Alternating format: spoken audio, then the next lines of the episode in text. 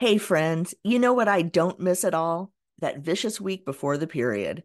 Feeling like I'm ready to crawl out of my skin, irritated by everything and everyone around me, bouncing between cravings for salty foods and sweets and back again. Now it's easier to manage PMS with Estro Control from Happy Mammoth. Estro Control contains science backed herbal extracts called adaptogens.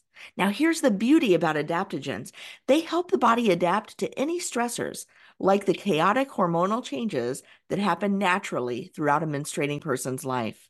And the biggest benefit? Feeling like myself again. That's what people mention over and over in their reviews. And there are over 17,000 reviews for Happy Mammoth products, including Estro Control.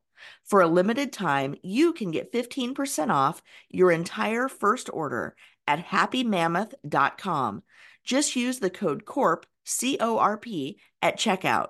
That's happymammoth.com and use the code CORP for 15% off today. Yo, have you heard of LinkedIn Learning? If you haven't, LinkedIn Learning is an American massive open online course provider. It provides video courses taught by industry experts in a variety of subjects. Now, why am I sharing this? I'm sharing this because Living Corporate is in partnership with LinkedIn Learning to provide diversity, equity, and inclusion courses. Listen, if you're trying to be a better ally, you want to understand better diversity, equity, inclusion strategies, or you just want to learn how to be a better leader, you got to check out the courses on LinkedIn Learning. So check it out. You can do it one of two ways. You can click the link in the show notes, or you go to LinkedIn Learning and you search Living Corporate. Again, link in the show notes, or go to LinkedIn Learning and search Living Corporate. I'll see you over there.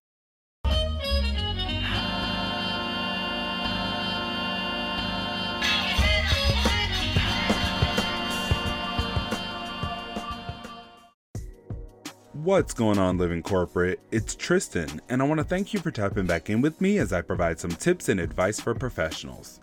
Today, let's talk about why it's important to differentiate between your passion and gifts. We've all heard the career advice cliche follow your passion.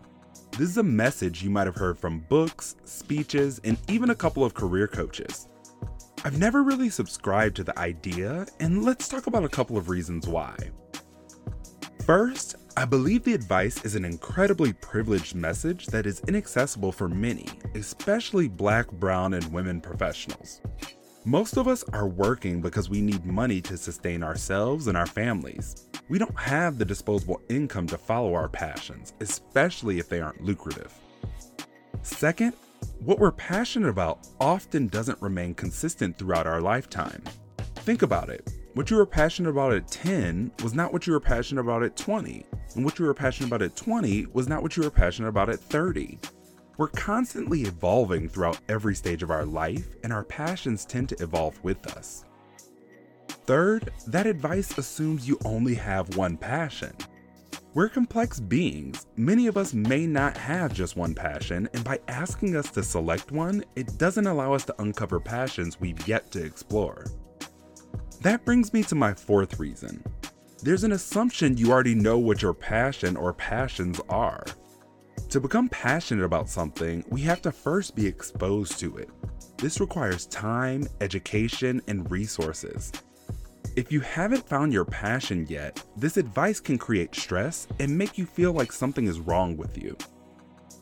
My last reason is that being passionate about something doesn't always translate to having the skill and talent required to thrive in it.